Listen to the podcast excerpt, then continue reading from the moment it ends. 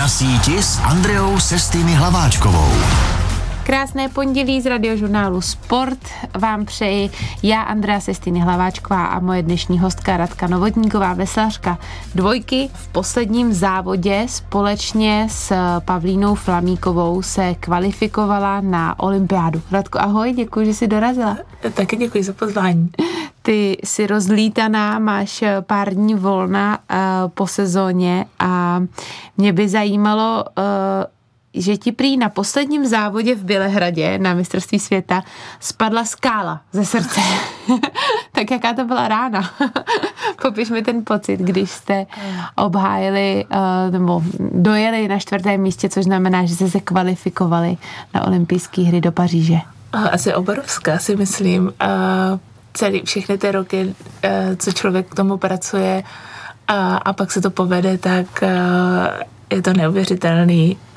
Člověk v podstatě prvních pár vteřin se ani neví, co se opravdu stalo. Hnedka na platě v nás potom trenér i uzemnil, že byl pevně nadšený a pak viděl výsledky, že vlastně posledních 150 metrů trenéři už nás neviděli, tam už byla tribuna a my jsme si mysleli, že jsme byli asi nějaký třetí nebo tak a nakonec jsme teda byli pátý a on si taky myslel, že jsme byli třetí a zase posledních 50 metrů jsme tam už nemohli, no.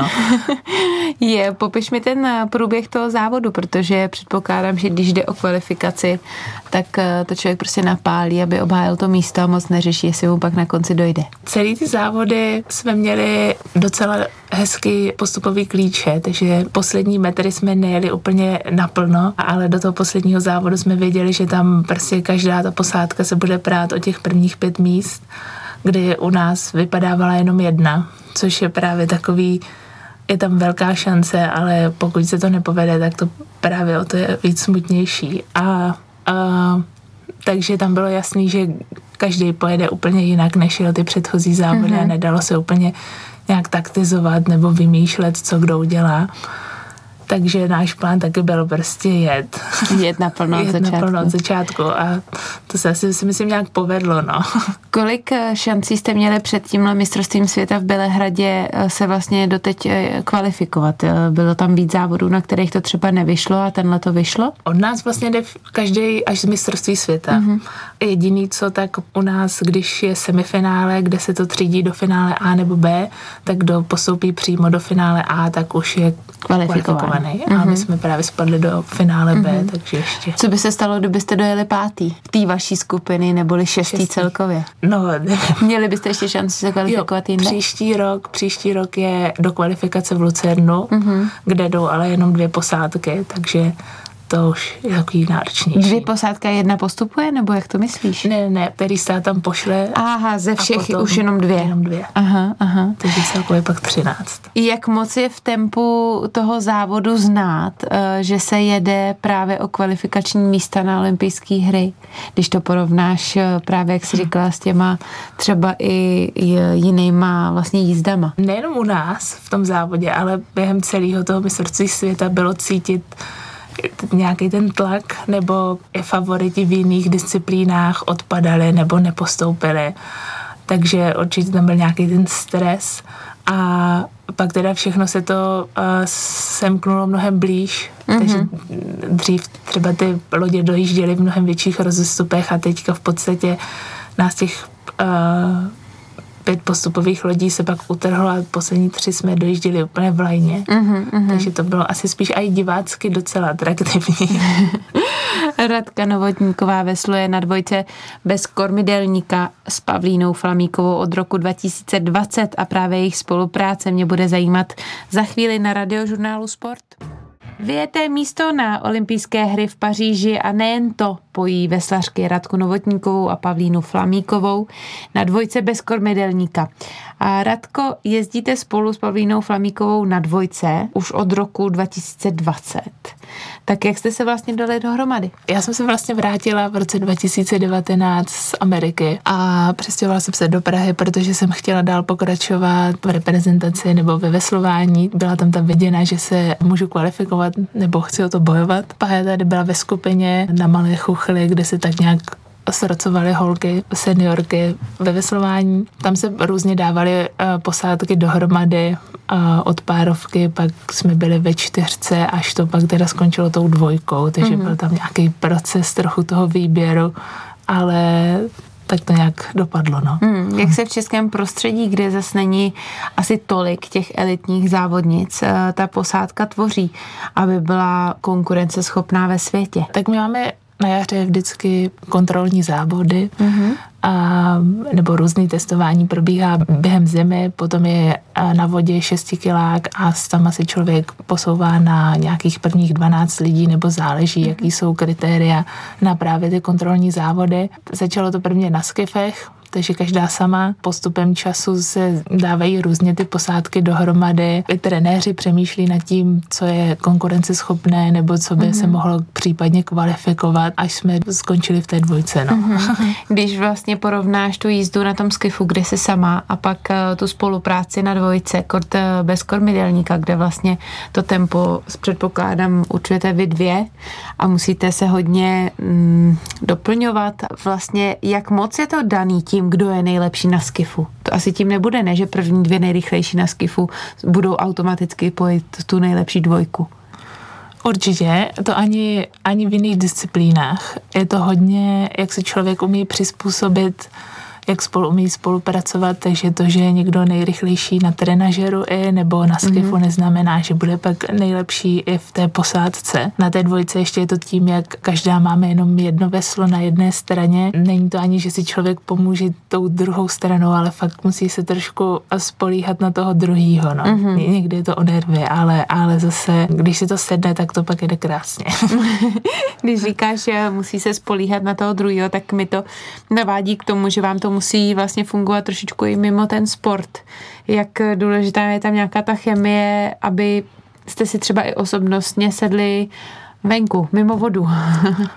My spolu trávíme docela dost času. I to, jak člověk jezdí na soustředění, a nás trenér hodně vozí pryč na vysokohorský soustředění, takže jsme někde uprostřed ničeho, uprostřed hor a tam prostě spolu nějak musíme existovat, ale a takže někdy je to náročný, ale my jsme většinou nějaká skupinka osmi, pak tou sezónou, jak už se třídí ty posádky, tak se to trošku zmenšuje, ale většinou čtyři až šest holek.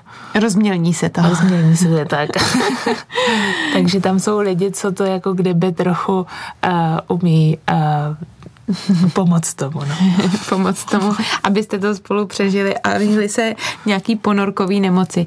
Jak tvrdá je světová konkurence, tak eh, to mě bude zajímat po písničce na radiožurnálu Sport. Poslouchej Sport. Radiožurnál Sport. Radko, jaké státy jsou v vaší disciplíně nebo celkově v tom veslování pro vás největší konkurencí? Je to hlavně Austrálie, uh, Nizozemsko, Rumunsko, pak Amerika, Jirsko.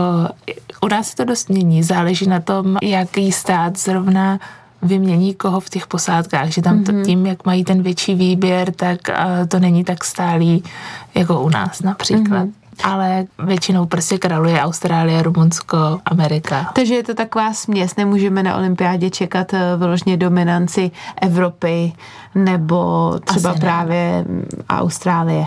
Asi ne, určitě ne. A i každá disciplína to má docela jinak. Čím to je? Je to tím, že tam mají lepší podmínky, více lidí, a nebo nějakýma třeba speciálníma tréninkovými metodama? Určitě se to liší, protože můžeme říct, že větší státy mají větší výběr, ale potom jsou státy jako Nizozemsko, která je mnohem hmm. menší než například Amerika a ti jsou neuvěřitelní. Mm-hmm. Vlastně tuhle sezónu si myslím, že ve všech disciplínách měli vynikající výsledky, takže to ti by mohli dominovat. Takže je to asi záleží na státě, záleží na tom systému, a jaký mají zrovna v tom sportu. Mm-hmm. V Americe mají ten systém univerzit, takže tam mají velmi dobrý ty nepárové disciplíny, ale taky na to, co tam mají, tak to není úplně. Mm, na to, jak je to velká země. Jak se naopak eh, vlastně cítíš tady v tom českém rybníčku takzvaně? Jaký jsou podmínky v Česku? Je to víc takový rodinný, musím říct. I oproti tomu, z jakého jsem šla ze školy, pak zpátky sem a každý si tady hlídá ty svoje kuřátka ve hnízdečku. každý ten trenér bojuje za ty svoje, dost se tady mění ty, mm-hmm. a to vedení, takže ta struktura je taková divoká někdy. Mm-hmm. A někdy je to asi náročný pro ty větší posádky a právě lepší, nebo příjemnější pro ty menší. No. Je, stačí vám ten trénink tady v Česku, nebo trávíte často soustředěním a mm, čas někde v cizině? Ty jsi říkala dokonce někde v horách. tak eh, co si po tím máme představit? Tak protože u nás je zima, tak eh, dost často se jezdí někam do tepla, aby se dalo trénovat i na vodě. A potom naše skupina se soustředí na vysokohorský trénink, takže často jezdíme někam do vyšší nadmořské výšky, aby tam to tělo bylo ještě pod nějakým tím stresem té výšky a tvořilo červený krvinky a tak. Jaký místo mi třeba můžeš dát jako příklad, když říkáš totiž, eh, že hledáte teplo, ale zároveň vysokohorskou nadmořskou výšku, tak... Uh, no, jezdíme například na Silvaplánu, Aha. nebo do Livině, ale v zimě většinou na běžky, Aha. takže v tomhle je to něco jiného a je než prostě jenom sedět na vodě. A nebo se potom v létě jezdí, že se jezdí níž právě na té silvapláně nebo v Liviňu uh-huh. na vodě a bydlí se o kousek výš, uh-huh. a nebo potom teda v zimě bydlíme jenom ve třech tisících a jezdíme tam na kole na pokoji, no. Až takhle se nahání kyslík do těla. Tak, ale to bývá jako pár dní, ale někdy je to teda Až náročný. Tak. Radku, vaším trenérem je Tomáš Kacovský, který vedl Mirku Topinkovou Knapkovou. Jaká je s ním spolupráce? No, Říkala si, že to je ožehavé téma? tak pojďme do něj. Někdy je to zajímavý a myslím si, že náš trenér má velké očekávání.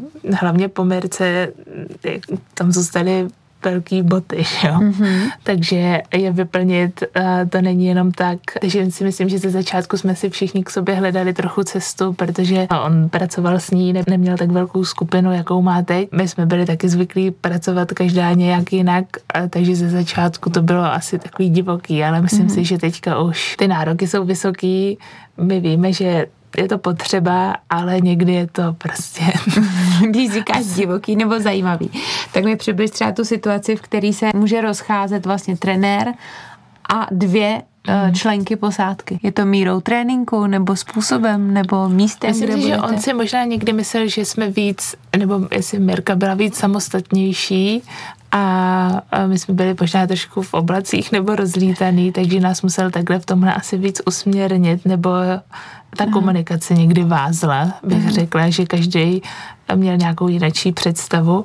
Ale myslím si, že to se hodně zlepšilo teďka. A zříváte se. Teďka už je to v pohodě. No. Ty jsi zmiňovala v jednom rozhovoru, že jsi ráda, že se vám povedla kvalifikace na olympiádu právě i kvůli trenérovi, který mu na tom ohromně záleží. Tak opravdu má trenér takovou zásluhu na úspěchu veslařek či veslařů, vlastně celkově myslím? Určitě.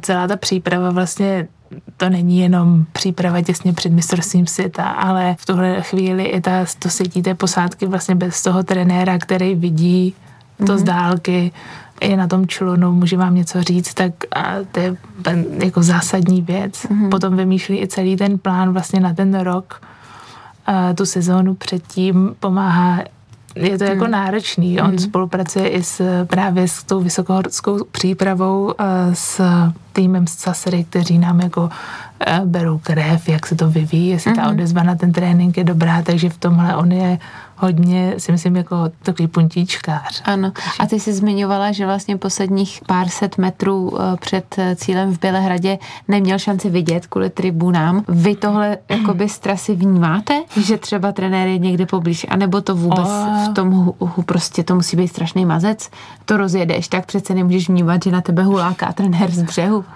On má takový specifický hlas, že u něho to jde docela slyšet. A jakože já moc ne, um, někdy, někdy vás vyruší prostě z toho nějakého, nechci říct transu, ale prostě jak člověk jede, tak pak když slyší nějaký svoje jméno nebo něco česky zavolat, tak si mm-hmm. jako uvědomí. Mm-hmm. A, nebo už je taky i naučený, že z toho, co na vás volá jako za techniku na vodě na, během tréninku, tak vlastně to slyšíte i, i z, té, z toho břehu. Takže... My jsme zmiňovali, že Tomáš Kacovský, váš aktuální trenér, a vlastně má za sebou spolupráci s Mirkou Topinkovou Knapkovou. A ona byla taky jednu dobu s vámi v tréninkové skupině. Tak eh, jaký to vlastně bylo být vedle ní v tréninku? To mě hrozně mrzí, že já jsem byla hroznou krátkou dobu s ní. Mm-hmm. Ale ten jenom ta chvíle vidět člověka, jak co vyhrál olympiádu, jak umí pracovat, nebo jak jde do toho tréninku, tak vám to hrozně dá jenom to jako vidět. Mm-hmm. Takže to byla určitě pozitivní zkušenost a hrozně mě mrzí, že jsem nemohla s ní trénovat díl. No. S vodáckými sporty je skoro vždy spojené i studium, které i Radka Novotníková při kariéře veslařky zvládá. Tak na to se zeptám ještě dnes na radiožurnálu Sport. Radka Novotníková, česká veslařka na dvojce bez kormidelníka, je dnes s námi na radiožurnálu Sport. Radko, stejně jako většina vodáků, tak kombinuješ profi sport se studiem a máš za sebou právě i zkušenost, o který si dneska mluvila, a, a to se školou v Americe. Kde přesně jsi studovala? Na USC v LA. Aha, a jak dlouho? Čtyři roky, takže celého bakaláře. No, jak na tuhle zkušenost vzpomínáš? To už je přece jenom kus eh, života, kor v tvém případě. Byla to správná volba jít studovat do, do Ameriky? Uh, pro mě určitě. Uh, tím, že jsem z Brna, tak studium kloubit s veslováním bylo takový dost náročný. Začala jsem na VUT v Brně a zvládla jsem tam rok, pak jsem teda odešla do Ameriky, ale ten rok to bylo, buď člověk doháněl to, co zameškal ve škole na soustředění, anebo, nebo to, co zameškal ve škole a ne na tréninku. Hmm. Je tam největší rozdíl v tom, jak oni vlastně přistupují ke sportovcům a jak to vlastně mají uh, přibliž. Já to samozřejmě znám hmm. přes ty tenisty, ale spoustu lidí, kteří nás dneska poslouchají, vlastně netuší, že by měla americká škola mít nějakou mm, větší šanci pro sportovce. Uh, tam tím že je ten univerzitní tým přímo na té jedné univerzitě a všechny fakulty vlastně spadají pod tu jednu univerzitu, tak je to mnohem jednodušší organizovat. Mm-hmm.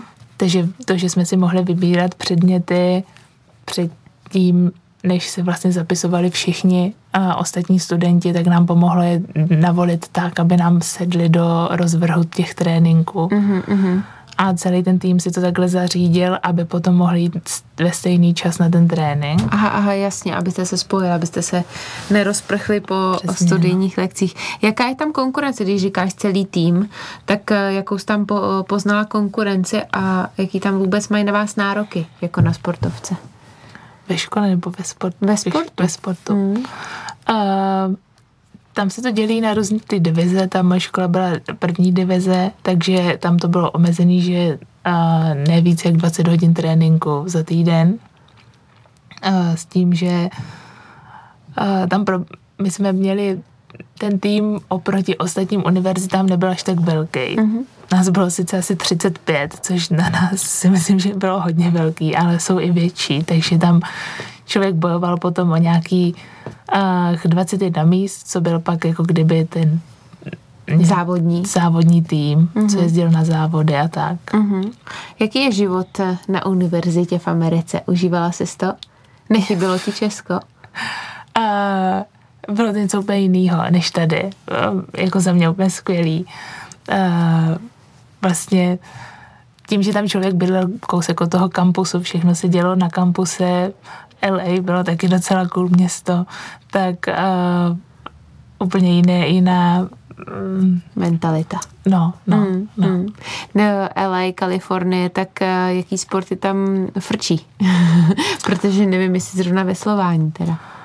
Uh, jako pro lidi určitě ne, no. Jako ta americký hmm. fotbal určitě vede. A potom holčičí soccer jsme měli vynikající. A nebo beach volejbal samozřejmě. Mm-hmm. Když bys to tak nějak jako celý uzavřela a schrnula čtyři roky a studijního života v Americe, tak co ti to nejvíc dalo do života? Co teďka pocituješ, jako že ti to nejvíc eh, přineslo? Uh, pravděpodobně ty lidi, co tam člověk potká, uh, ať už ti trenéři nebo potom uh, holky v týmu, ale i pak v té škole. Mm-hmm. To bylo uh, vlastně tam se člověk mísil v té skupině, kde lidi chtěli buď dosáhnout něco ve sportu, chtěli jít na olympiádu, ale potom i v akademickým, že mm-hmm. šli po té akademii, akademické prostě nějaký vzdělání a mm-hmm. tak. No. Mm-hmm. Radko, bavili jsme se uh, o tvém studiu v Americe, pojďme dokončit ten pohled sportovkyně celkově na studium. Ty jsi pak studovala po návratu i v Česku, mm-hmm. uh, tak uh, jak bys to porovnala, ty dvě zkušenosti? A, tak ty zkušenosti byly ještě ovlivněny covidem. Mm-hmm. Takže to studium v Česku pro mě bylo prostě koukat do, do počítače a a to bylo celý, no. Hmm, hmm, takže ty si vlastně nenajela vůbec na ten režim univerzitního života v Česku, ale na homeschooling. No, jako poslední semestr nebo ten první v rouškách ještě, ale bylo takový slabší. No. Mm-hmm. Jak moc bys porovnala právě uh, za klasických podmínek to, jak je to pro český sportovce na českých univerzitách možný to kombinovat? No, za ten můj první rok na VUT, ještě úplně na začátku, tak uh, to bylo dost náročný. Vlastně mm. člověk si musel vybrat. Myslím si, že kdybych asi neodešla do Ameriky, tak si pak vy, vyberu školu. Mm-hmm uh, nebo těžko říct, no. Potom teďka tady tím, že byl covid, tak to dost pomohlo v tom, že člověk mohl být na soustředění a během toho se přihlásit i pak na, so, na přednášku, mm-hmm. nebo dokončit nějaký úkoly, nebo jít na zkoušku dokonce. Mm. Ty jsi v Česku studovala mediální studia a mm-hmm. tvoje diplomová práce měla název, to si musím přečíst, Vnímání autenticity dokumentární fotografie z pohledu českých fotografů. Kde se tohle vzalo? Prosím tě, proč zrovna toto? No, já jsem nějakým uh, způsobem prostě nenašla seznam úplně těch prací, co napíšou profesoři nebo vypisujou. A plus já jsem na, v Americe měla nějaký předměty o, o fotografii, mm-hmm. i vliv fotografie nějak na společnost a tak. A takže jsem si to vymyslela mm-hmm. celý. o to náročnější to asi bylo, ne? Jo, jako hrozně mě to bavilo, protože to bylo vlastně poskládaný z rozhovoru s českými dokumentárními fotografie, takže jsem potkala opravdu zajímavý lidi. Mm-hmm. A, to věřím. Takže, takže v tomhle to bylo uh, skvělý. Uh. Musím říct, že uh, popovídat si s, s lidmi, kteří vlastně nejsou ani od sportu, tak bylo obohacující v tom. No. Obzory. No když se bavíme o tom, že jsi se dostala vlastně i k těm letěm věcem mimo sport, tak čemu by si se ty chtěla třeba po veslování věnovat? Když už tedy studium uh, máš hmm. takhle pěkně rozjetý, tak uh, co je to, co by tě bavilo po? Uh, No já ještě mám teda rozdělanou školu v Olomouci, která je ediční a nakladatelská praxe, takže um, skrz tohle studiu jsem se dostala i do nakladatelství, mm-hmm. což, nebo redakční práce tady v téhle oblasti, takže to si myslím, že by mě bavilo, nebo potom vyloženě skrz ty média. Ani těžko říct, protože jak člověk nemá ty zkušenosti, a protože většinu toho času právě věnuje tomu sportu, hmm. tak pak asi kam ho vítr zavane, no. Myslíš, že tě teda vítr nezavane zpátky někam do trény, tr- trenérských funkcí nebo zůstat u sportu? To nevím. Musím říct, že asi bych ráda zkusila i něco jiného. Já myslím, že to bylo krásně zakončený eh, rozhovor na radiožurnálu Sport. A nebych zkusila i něco jiného. A ne, myslím to jenom v tom nejlepším. Radko, děkuji ještě jednou, že si dnes eh, za náma dorazila rovnou z letiště a, a přišla si reprezentovat váš veslařský tým s Pavlínou Flamíkovou. A ještě jednou vám gratuluju k té kvalifikaci na olympijské hry do Paříže. Držím palce, ať eh, máte šanci se hlavně co nejlépe připravit. Děkuju. No, taky moc děkuji. Na radiožurnálu Sport byla s námi dnes Radka Novotníková a od mikrofonu se loučím s přáním hezkého dne i já, Andrea Sestýny Hlaváčková. Poslouchej Sport. Radiožurnál Sport.